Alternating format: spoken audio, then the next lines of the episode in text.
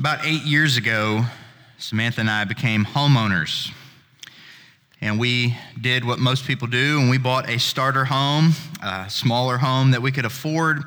And it was a great home for us, but uh, like every home, it came with its own issues. And one time, we had this issue that came up where anytime we would walk into the kitchen, we started to smell something funky. And so we didn't think too much of it. It wasn't real bad at the very beginning. Uh, but every now and then there would just be like a foul smell when anytime we'd walk into the kitchen.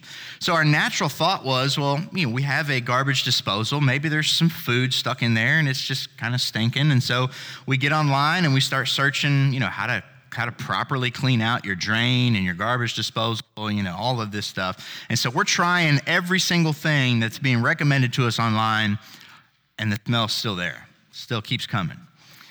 And so we, we then started to think, well, maybe it's got to be the dishwasher. And maybe there's food particles stuck in the dishwasher. And that's causing this smell that just keeps coming back and keeps coming back. And so we did the same thing and we started figuring out ways to clean your dishwasher and ways to deep clean it and figure out how to get every last food particle out of that dishwasher. And it didn't work, the smell was still there. So, one of the things that I'd come across in all of this Googling is that maybe there was a broken vent pipe in your wall that's venting the, the gases from your, uh, your drainage system, uh, your plumbing. And so I started looking around the house, and sure enough, I found that we had a vent. Lost it? Oh, we're back. That is that electric of a story. Sure enough, I found that we had a vent pipe that ran right behind the wall in the kitchen and was vented out through the roof. And this vent pipe was made out of cast iron. And if you're familiar with cast iron, it tends to rust over time. And this was an older house. Like I said, it was a starter home, one we could afford. And so one Saturday, I was a brave soul and I took a cabinet off the wall. And then I cut a hole in the drywall. And I found the culprit. This cast iron vent pipe going right up through the wall, and sure enough, there was a coupling right there where I, where I could see it. And on the top pipe that was screwed into the coupling, it was rusted like crazy, right there at the, at the threads. And so there was a gap that these awful smells were coming out and they were coming through the wall somehow and it, it, would cause this awful stench. And so I find myself with a cabinet off the wall, a giant hole in our drywall, and having no idea how to actually fix this problem. And so I was worried, I was stressed. So I finally called a man who worked construction his entire adult life.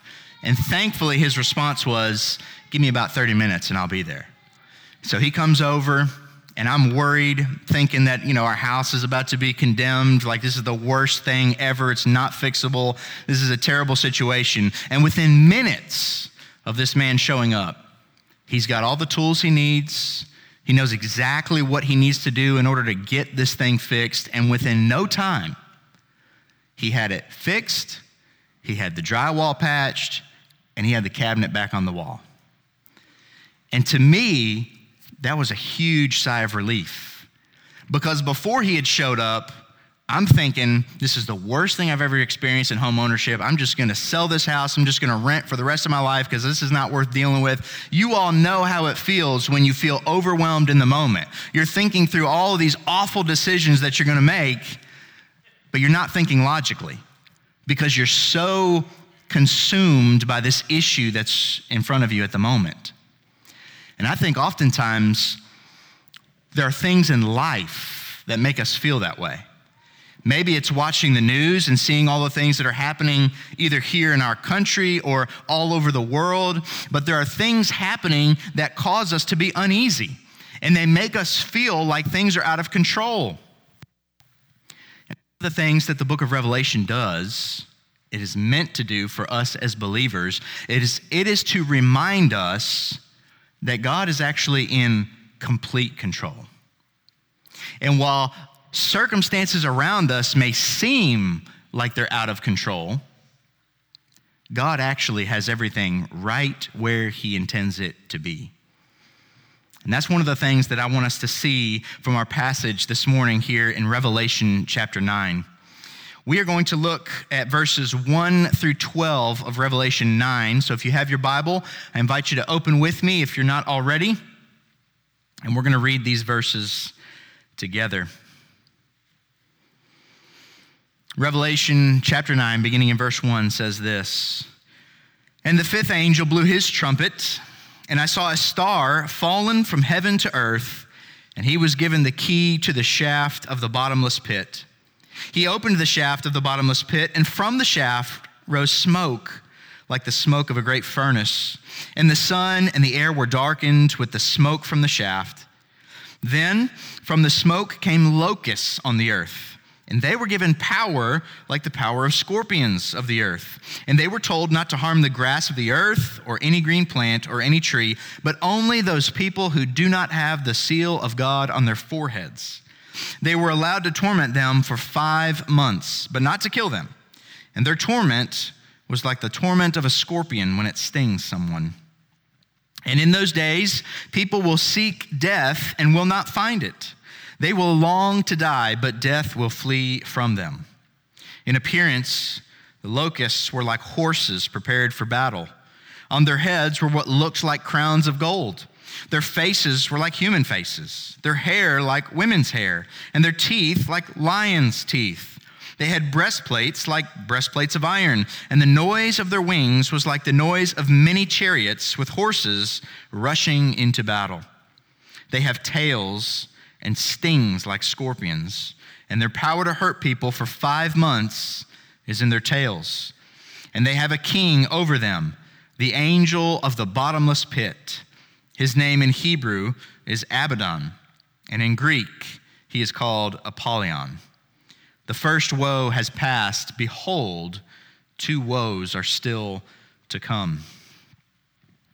Now, we read that passage and we probably think, what in the world? Some strange things here. And I remember Josh mentioning just a few weeks ago that sometimes we read the book of Revelation and we come away more confused than when we started. And we're just so unsure about all of the things that are happening here. But like I said, I want you to see this morning that God is in complete control. While it may seem like there is chaos abounding everywhere, I want you to see that God is absolutely in complete control. And the, before we get specifically into the, the issues here in this passage, I want to back up just a little bit.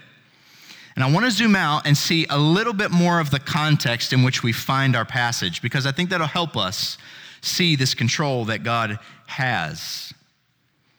Back at the beginning of chapter 8, we see that the seventh seal is opened. Look with me back at the beginning of chapter 8. We'll begin in verse 3.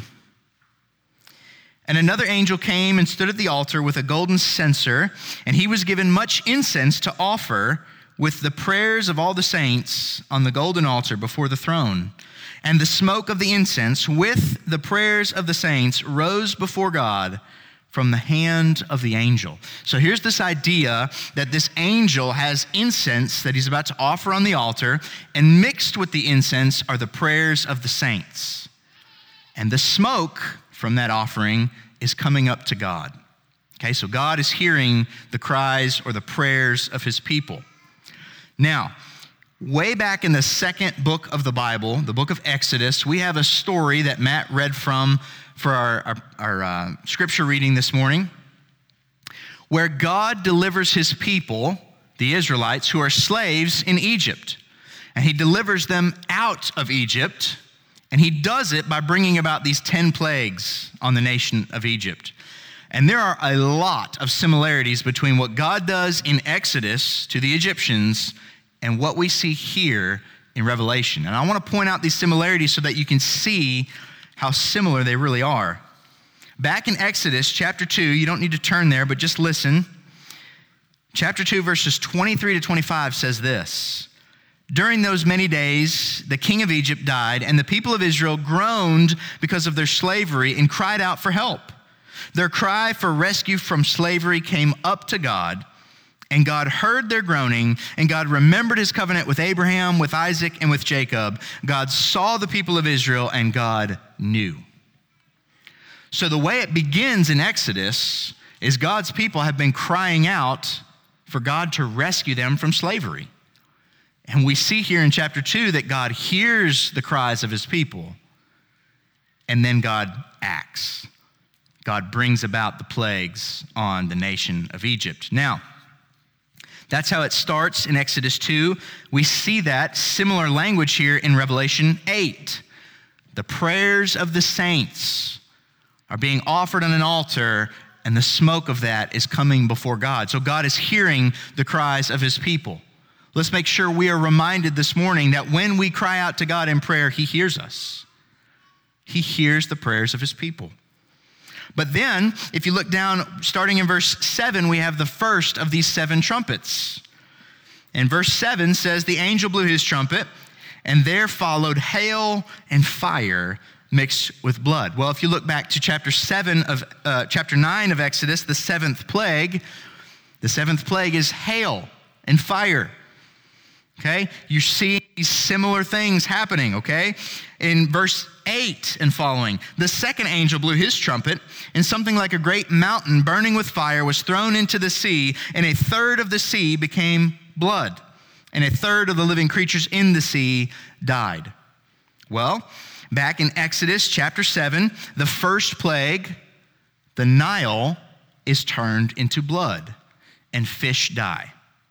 Okay, there's another similarity there.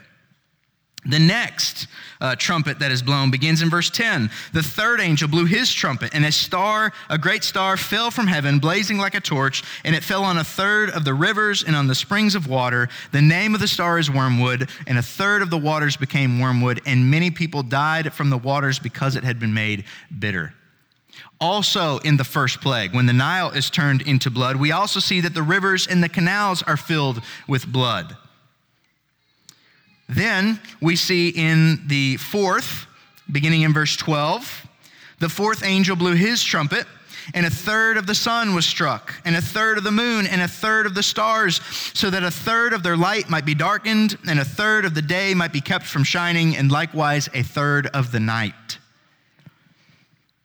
The ninth plague in Egypt, which you can read about in chapter 10, is three days of darkness on the nation of, of Egypt. And then we get to our passage here, chapter 9. We're not going to reread the whole thing, but we see, if you were paying attention, that it's an army of locusts that is being released from the bottomless pit. And they're coming to wreak havoc on those who are on the earth. And you can read two, really two things here in Exodus. You've got the, uh, the ninth plague, which is darkness, but also the eighth plague, which happens right before it, is an army of locusts. And that's the passage that Matt read for the scripture reading this morning. Very similar things happening here, but one, two more things I want you to see. The next passage, starting in verse 13, the next trumpet, the sixth angel blew his trumpet. And I heard a voice from the four horns of the golden altar before God saying, The sixth angel who had the trumpet released the four angels who are bound at the great river Euphrates. So the four angels who had been prepared for the hour, the day, the month, and the year were released to kill a third of mankind. So you've got these angels being released, and their goal is to kill a third of mankind.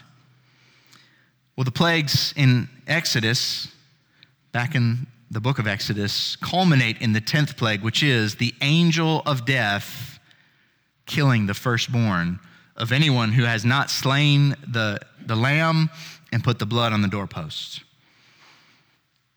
There are a lot of similarities happening here, but one more thing I want you to see. Look forward to chapter 10 in Revelation. In Revelation chapter 10, verse 1 says this Then I saw another mighty angel coming down from heaven, wrapped in a cloud with a rainbow over his head, and his face was like the sun, and his legs like pillars of fire. Listen to this. Listen to what the Bible says after God's people had been delivered from slavery out of Egypt. This is Exodus 13, verses 21 and following. And the Lord went before them by day in a pillar of cloud to lead them along the way, and by night in a pillar of fire to give them light, that they may travel by day and by night. The pillar of cloud by day and the pillar of fire by night did not depart from before the people.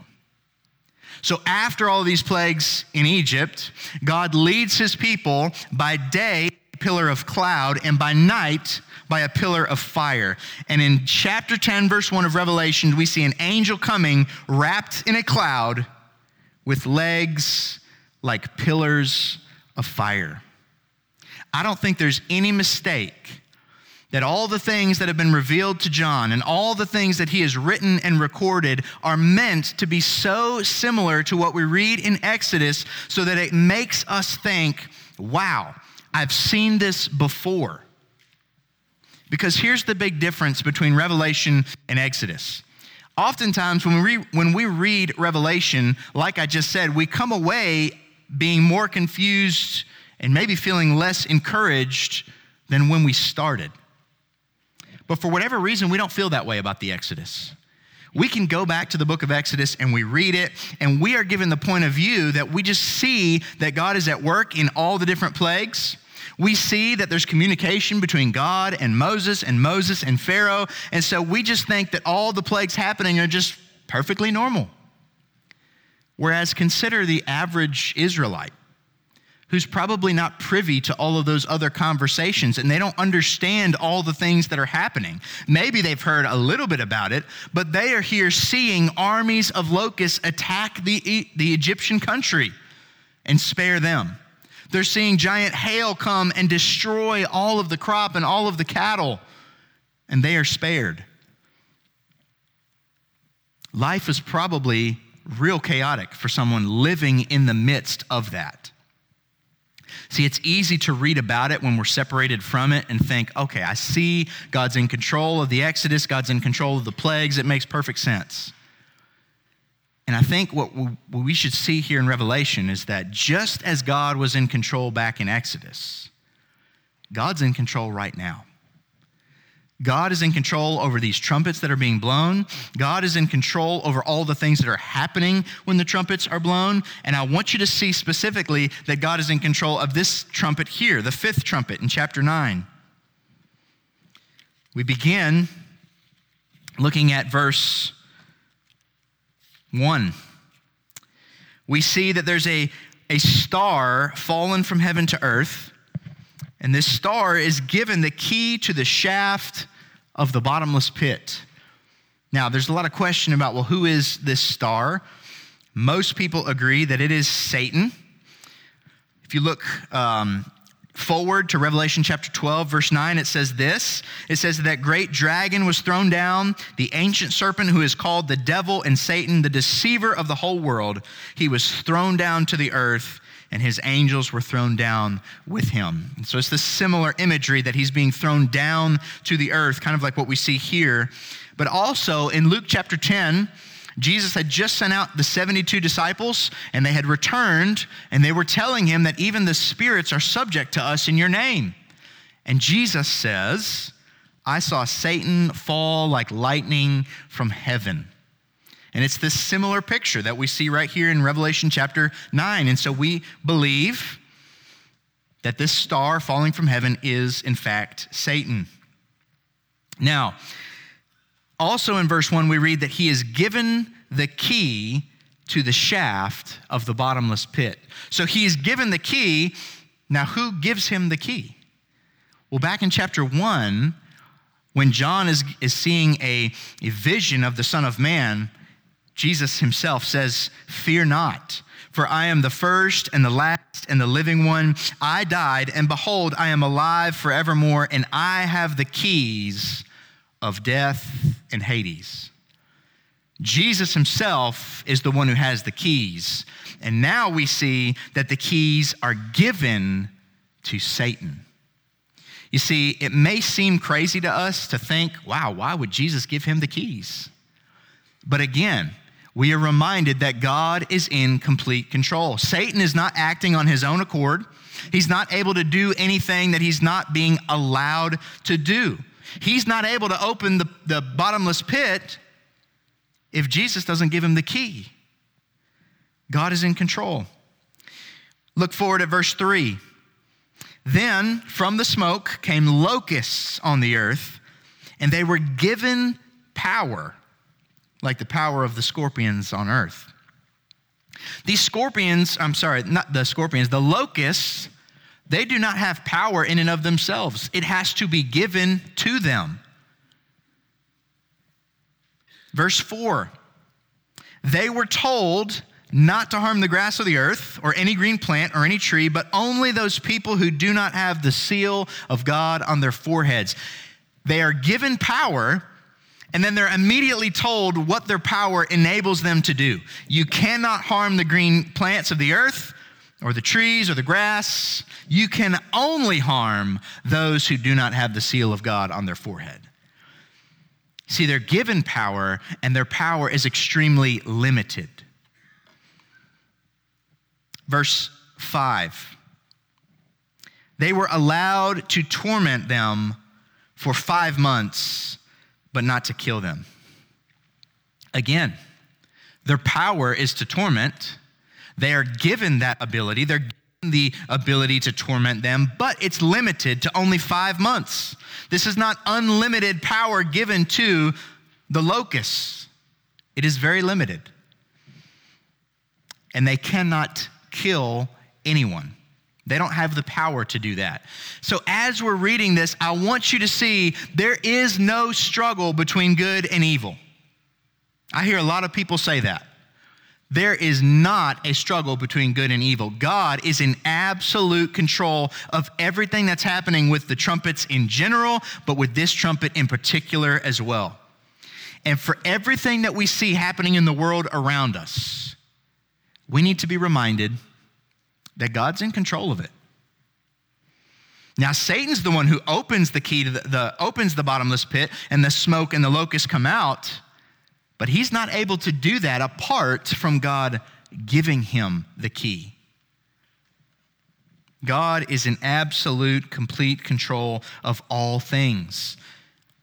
And just like I said, when that man showed up to help me fix that broken pipe in the wall, that was a huge relief to me. And when we are reminded to filter everything that we see going on in the world through the lens of God is in complete control, that takes a weight off. That helps us not be so stressed or so anxious about all of these different things. We know that God's in control, and just as we saw him deliver his people in Egypt, he's doing the same thing now. He is delivering his people from this fallen, broken, sinful world that we are living in. God is in complete control. Which leads us to the next point that I want you to see is this true nature of Satan. The true nature of Satan. Beginning in verse 7, we have a description of what these locusts look like. And it's not pretty. We see in verse 7 that they are like horses prepared for battle.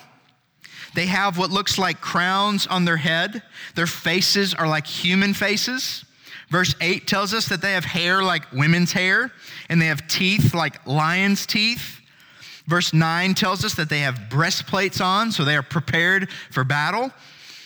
They have wings that make noise like chariots and horses rushing into battle. Verse 10 tells us that they have tails, and their tails have the ability to sting like a scorpion. And then verse 11 tells us that they have a king over them who is the angel of the bottomless pit. Now, you may be wondering, what in the world does any of that tell us about the, the nature of Satan? Well, the nature of Satan is that he's a fraud. Satan is a fraud. He is going to try and take what God has done and twist it and pervert it and make it something different in order to lead people astray. Now, how do I get that from this? Turn back to Revelation chapter 4. And in Revelation chapter 4, we have this vision of heaven. And we see something in heaven that's unique, it's interesting. Starting in verse 6, the, really the second part of verse 6, there may be a paragraph break in your Bible. And around the throne, on each side of the throne, are four living creatures, full of eyes in front and behind. The first living creature like a lion, the second living creature like an ox, the third living creature with the face of a man, and the fourth living creature like an eagle in flight. And the four living creatures, each of them with six wings, are full of eyes all around, and day and night they never cease to say, Holy, holy, holy is the Lord God Almighty, who was and is and is to come. This is what the four living creatures around the throne are doing. There are some similarities in the descriptions, such as the first one looks like a lion. Well, these locusts have teeth like a lion. Okay, there's a little little similarity there. The third of these creatures around the throne has a face like a man. And we're told that these locusts have faces like human faces. So there's some similarity there. We are told that they have six wings and they're full of eyes all around. And we're also told that the locusts have wings, and so they're able to fly. But the sound of their wings sounds like chariots and horses rushing into battle. But most importantly, what are the creatures around the throne doing? Night and day, they never cease to worship. And they say, Holy, holy, holy is the Lord God Almighty, who was and is and is to come. They are worshipers that for all time, forever, they never cease to worship the Lord because He is on the throne and He is the King. Now, what do we see about these locusts? In verse 11, they have as what? King over them, the angel of the bottomless pit. You see what Satan's trying to do? He's trying to establish himself as a king with those like the, the creatures around the throne, but he is surrounded with an army of locusts that worship him. They have what looks like crowns on their head. They are worshiping Satan, the king or the angel of the bottomless pit, in an effort to duplicate what God has already done. Satan is a fraud. He sees what God is doing. He tries to mimic it so that he can lead people astray and get people to think that he is the king worthy of worship instead of Christ But he is a fraud. He is not the real thing. He is not worthy of worship. Here in just a few chapters, you're going to see that Satan's going to try and counterfeit something else that God has done. Notice in verse uh, 5, verse 4, rather, they were told not to harm the grass of the earth or any green plant or any tree, but only those people who do not have the seal of God on their foreheads.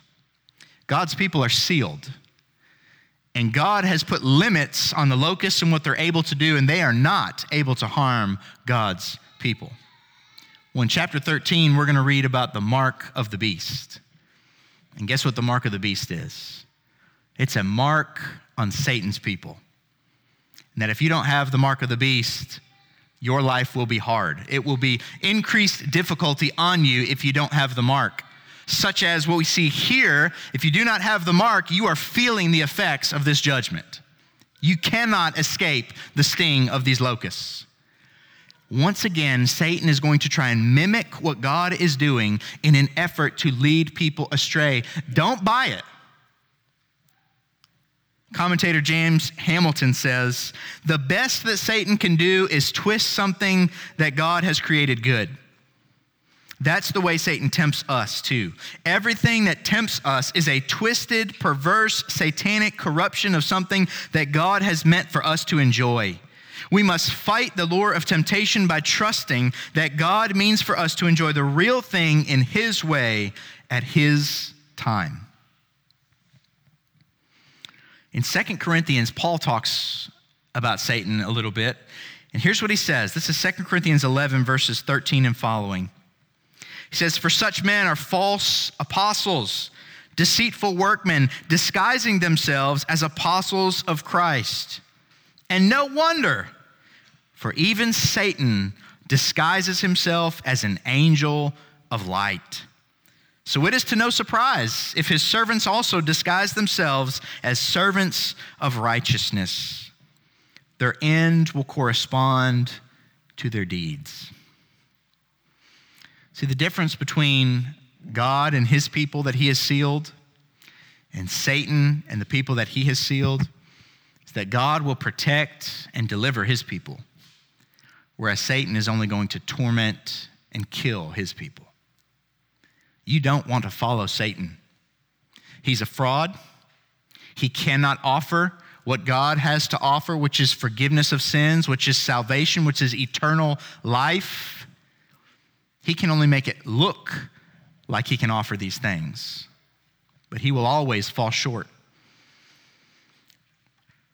Lastly, I want you to see that there is deliverance from this judgment. There is deliverance from this judgment. We read in this passage here that this judgment is going to be bad.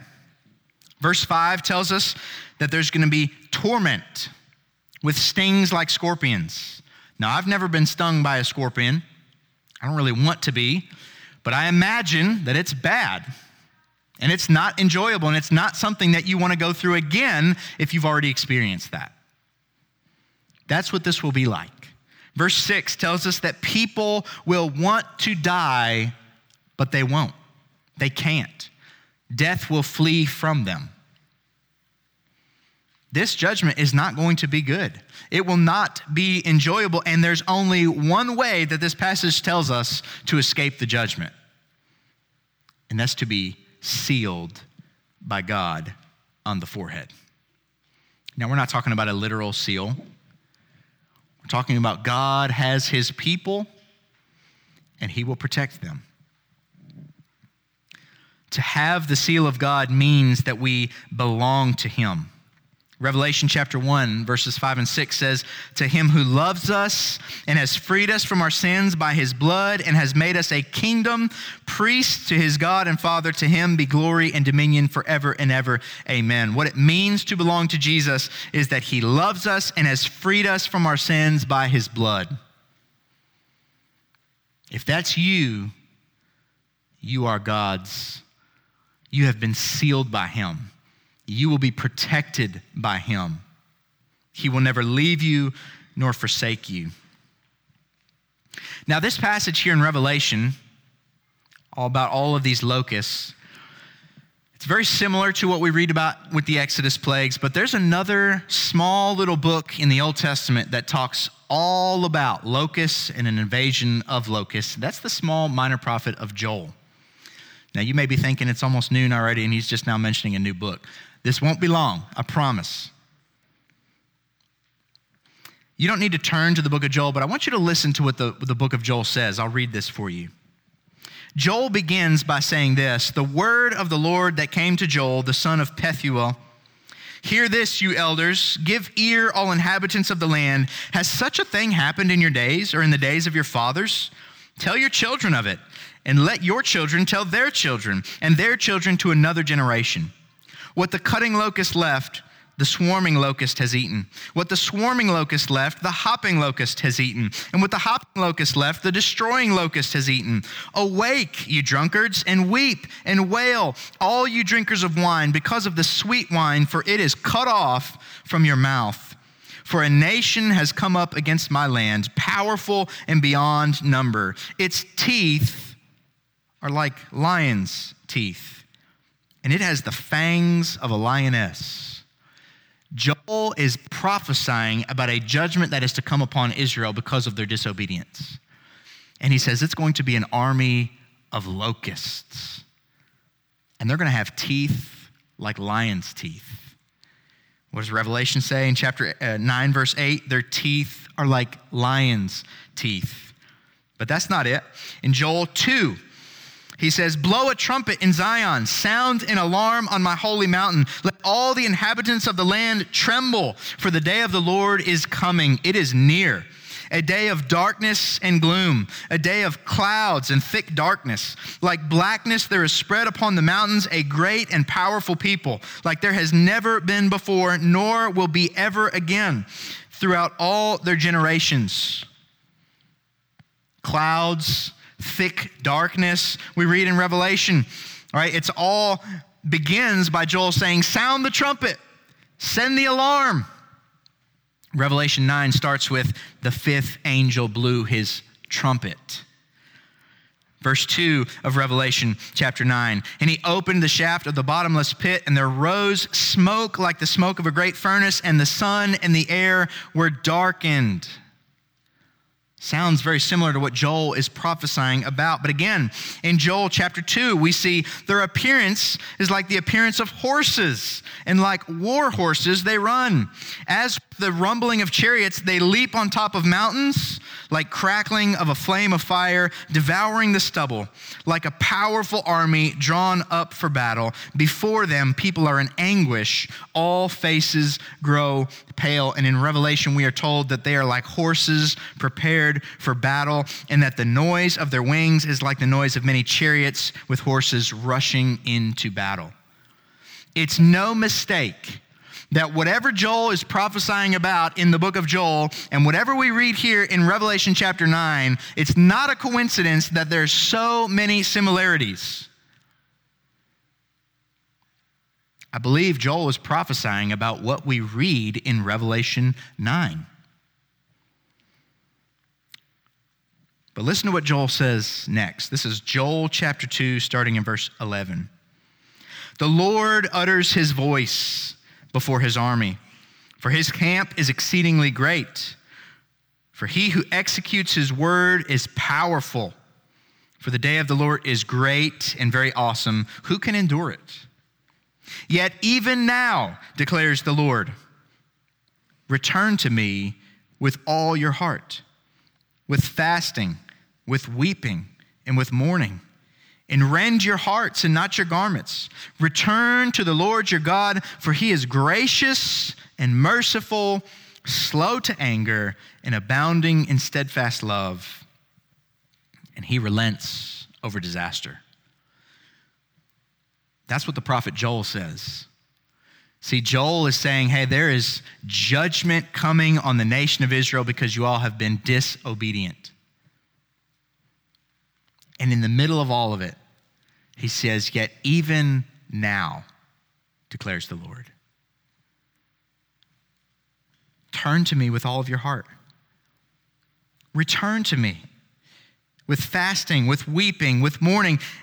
Tear your hearts and not your garments. Return to the Lord, for he is merciful and gracious, slow to anger, and abounding in steadfast love.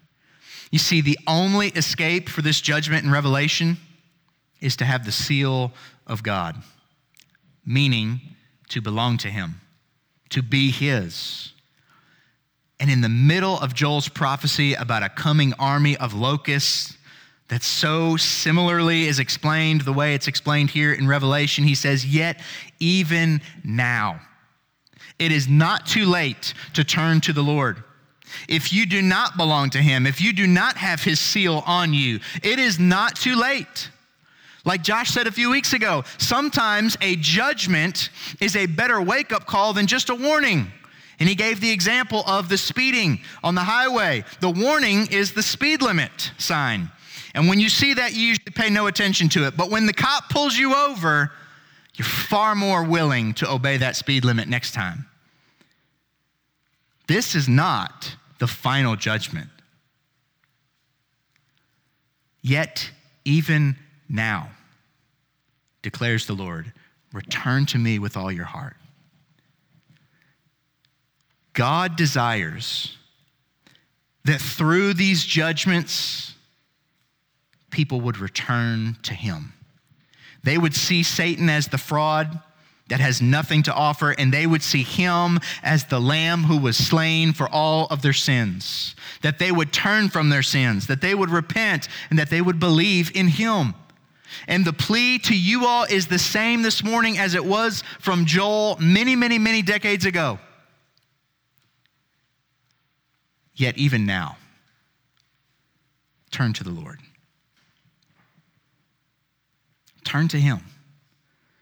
Repent of your sins and trust in His forgiveness, which is offered through the Lamb who was slain. The Lamb who was slain will protect you from these judgments. And ultimately, we know that our cries and our prayers are coming to Him, and He will deliver us. Just as He did the Israelites in Egypt, God will deliver us too. Trust in Him. Hope in Him this morning. Let's pray. Our Heavenly Father, we thank you for this morning. Thank you for an opportunity to worship you. Thank you for an opportunity to open the book of Revelation and to see this judgment that is coming and to be warned that it is going to be bad, but to be reminded that it is not too late, that if we have not turned to you, yet even now is the time. God, help us to stay focused on you, to know that you're in control, to trust that your blood covers all of our sins. We thank you for, for Jesus. We pray all these things in his name. Amen.